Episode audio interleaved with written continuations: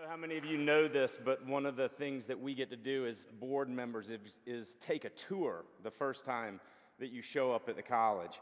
And uh, the first time I came as a board member last year, I offered to give the tour. And, uh, and, and, and, Mr. Honeycutt would not let me do that, so I uh, didn't get a chance to do that. Uh, two things if you were looking for Jerram Barrs, you came the wrong week. Uh, stinks to be you. I think he was here last week. So I'm sorry you missed him. Uh, two, I don't know if I'm supposed to be like Mr. Rogers and take my shoes off and put another pair on, but these are really good options, so I appreciate it, other than the fact that it would probably take too long. I do want you to know that as a board member at Covenant College, we are a huge supporters of you. Uh, I'm not going to lie to you, I'm a minister, so I do not support you financially very much. I support you a little bit financially. But uh, the way that I love to support you is to pray for you. And even though we have just prayed, it would be a huge privilege if you would allow me to pray for you.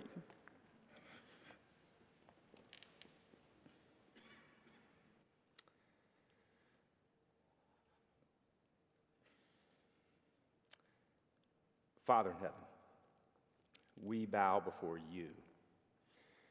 Jesus, we have just prayed that we do not want you to tarry. We want you to come back quickly. Lord Jesus, everything about this gathering um, seeks to see you exalted and glorified. Father, I praise you for the college. I praise you for the women and the men who are the faculty, who are the staff and the administrators who feed these students and who feed your church. And Father, I praise you uh, for these students. I praise you for the generations of students who have come before them and who have sat where they sat, who have basked in the color of these windows, wondering when the scenes depicted will come to fruition and praying that their faith would sustain. Father, I come before you and I ask you, according to your great power, that same power that Paul tells us raised Jesus from the dead, that you would be at work in them making them more and more like Christ. Father, we praise you for the opportunity to gather, and we confess to you it's not just an opportunity, but it is a necessity. And we confess to you it's a necessity that we don't often feel, but that in your kindness, you continue to call us back to you. And so I ask that as we turn and look at your word, you would give us a few moments together, amazed at who you are. And Father, I echo whomever it was who prayed before that you would be with each heart here hurting, each heart here wondering searching, looking, and longing. Father, would you do more in these next few minutes than we can ask for or imagine? And would we come to you and receive um, of the feast of your word? And it's in Christ's name we pray. Amen. All right, I'm going to read a few verses to you. I know that my time is short. Uh, I'm not going to lie to you. In Newton, Massachusetts, I speak for 28 minutes. So, uh, you know, if it gets too long, just stand up and walk out and I'll get the picture. All right? But the passage today is from uh, Daniel chapter 4. Um, and I'm going to read 18 verses, but you'll know it.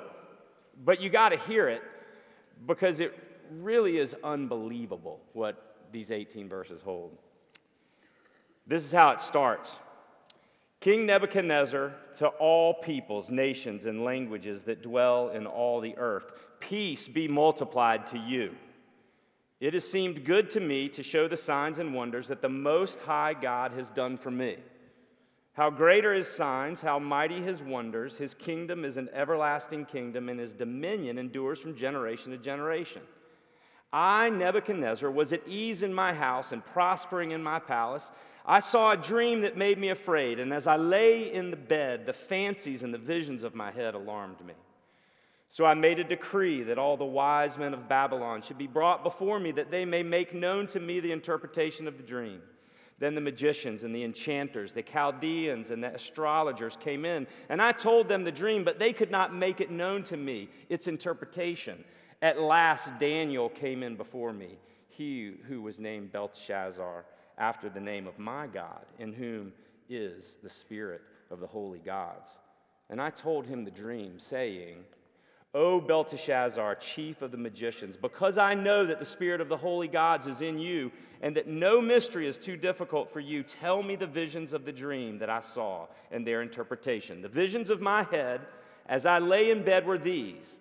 I saw and behold a tree in the midst of the earth, and its height was great. The tree grew and became strong, and its top reached to the heaven, and it was visible to the end of the whole earth.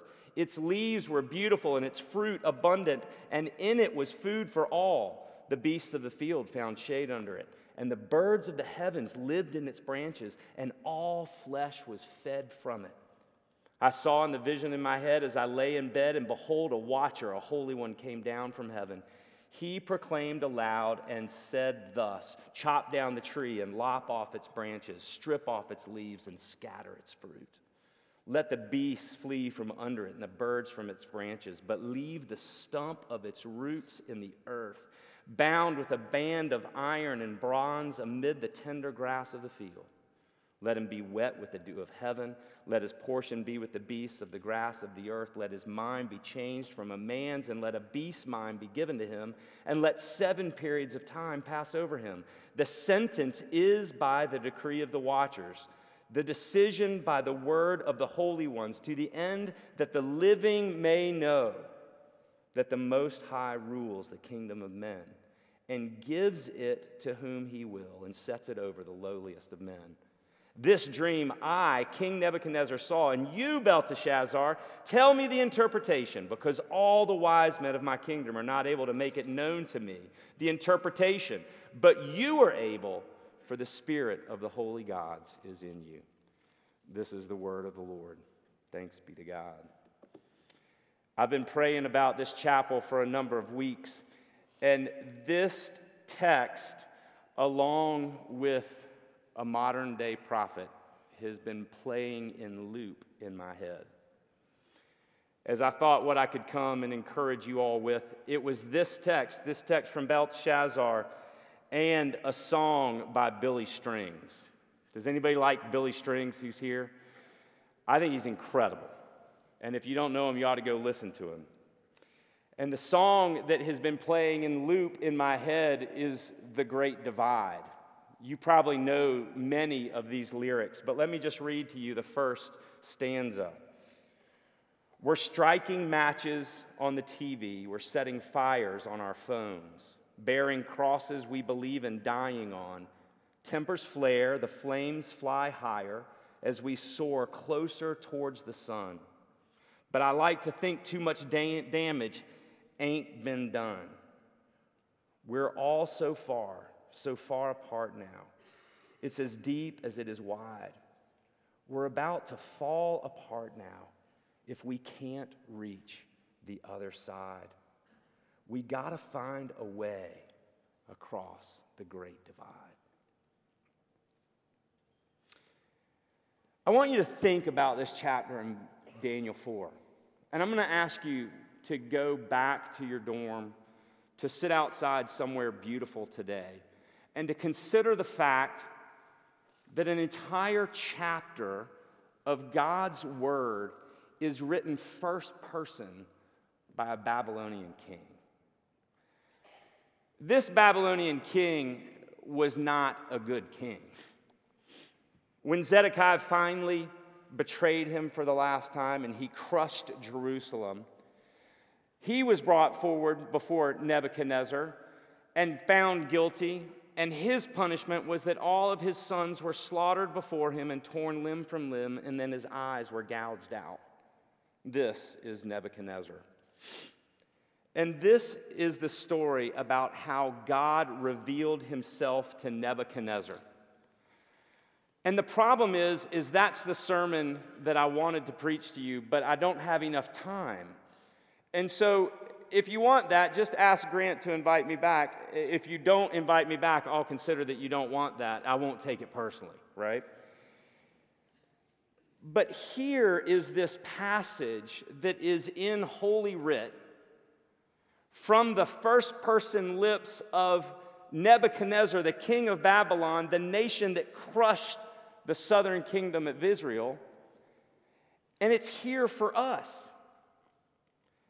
It's in the Bible for the Israelites, it's in the Bible for us.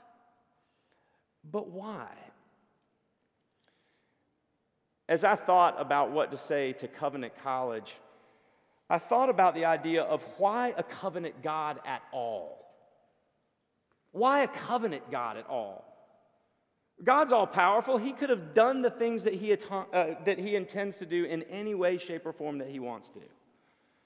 But Genesis 12 tells us that the reason that God is a covenant God is because he intends, through his covenant keeping, to bless the nations. That God's definition as a covenant God, the God of Abraham and Isaac and Jacob, is for the blessing of the nations, is what we're told. And it's throughout all of Scripture. And here we see it in the midst of the Israelites in exile. But what is this passage really about, and why did I want to bring it to you? Listen, I am so thankful for Covenant College. I had to move away and be gone for 25 years to understand how thankful I am for Covenant College. Your professors, the women and men who teach you, feed the church. And I could give you list after list of their publications and the ways in which they have fed me personally. But the one I'm going to give you is that one of your professors came and gave a lecture at this thing called General Assembly. You think the board's confusing, don't even try to go there, right? But at this place called General Assembly, every once in a while they want to encourage us pastors, and so they had one of your professors speak, and their professor said, You know something? If there was one Bible verse in all of Scripture that I would encourage you to read, you memorize, it's Exodus 34, 6 and 7. Does anybody know what that is? The name of God, right? God's self proclaimed name. The Lord, the Lord, a God merciful and gracious, slow to anger, and abounding in steadfast love and faithfulness, keeping steadfast love for thousands, forgiving iniquity and transgression and sin, but who will by no means clear the guilty, visiting the iniquity of the fathers of the children and the children's children to the third and the fourth generation. Because of your professor, there isn't a child in a church in Newton, Massachusetts, who has gone through a communicants class that doesn't know that verse by heart. But not just that, we have graduates of Covenant College who are salt and light in our congregation. No, look, I can't throw Wheaton under the bus just because my aunt and uncle are here. That's not the only reason I can't throw Wheaton under the bus. Our children's director is from Wheaton. Christian higher education feeds the church, and I am so thankful. But Billy Strings is right when he says that we are at a great divide. And we have to consider the condition of our world, and you all feel it more than we do. You know this deep in your heart. You know this deep divide. And this passage speaks to that deep divide.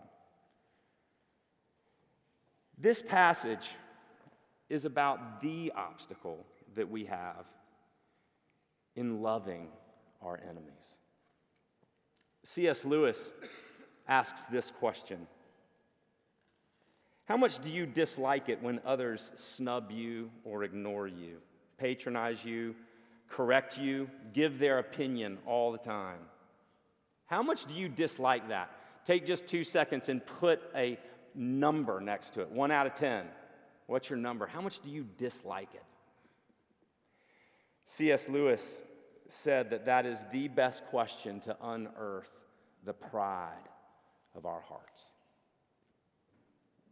The vice at the center of human sickness, the root of sin.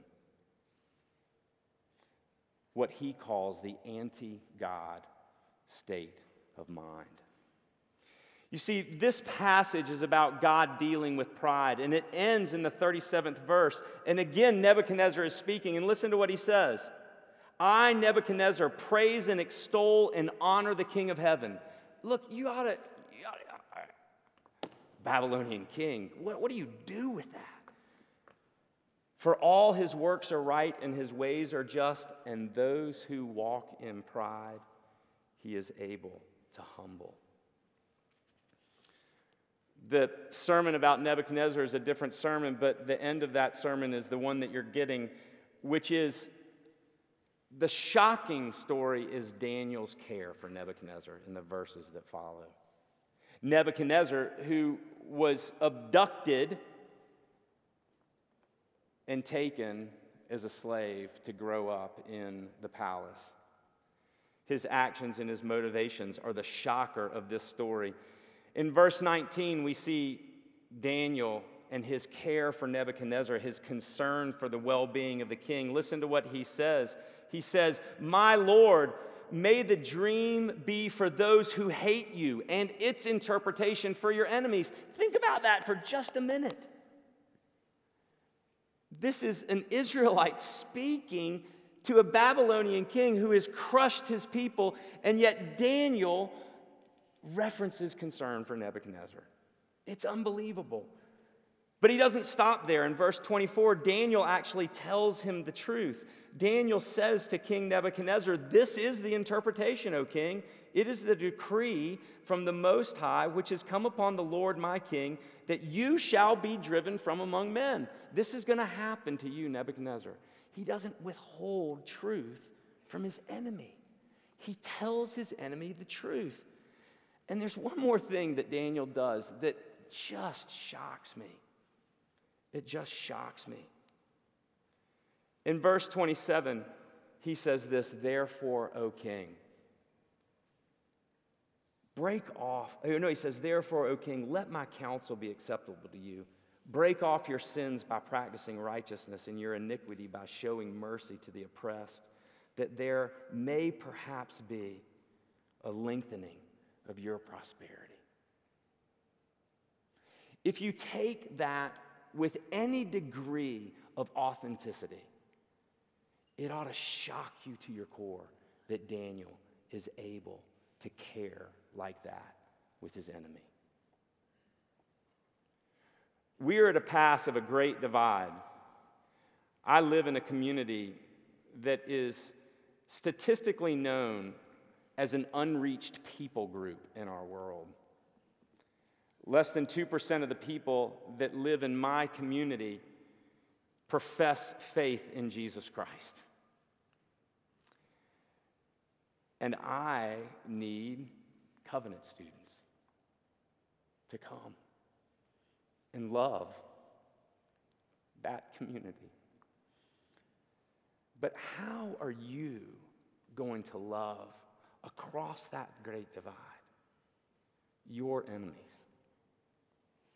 What did Daniel know? Well, his name means God is my judge. Do you know that Daniel had been humbled in the exile? Daniel had learned to trust God with everything that he knew about him. You know that the story talks about the tree getting cut down and it's like a stump. It's likely that this wasn't Daniel's first understanding of a kingly stump. You know why? You do. You remember. I know as a board member that you have four Bible classes that you have to go through through four years. And one of those is going to cover Isaiah 11. I know one of them does. Right? Daniel had most likely heard that Israelites for sure know, you and I, as we read this, we have heard of another kingly stump.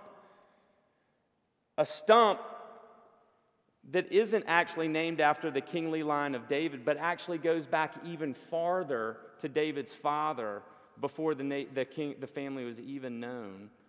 In its lowliest site, the stump of Jesse. And that there was out of that stump a shoot.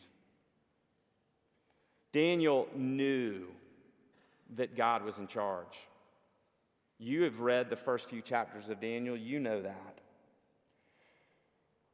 Daniel knew that God wasn't finished.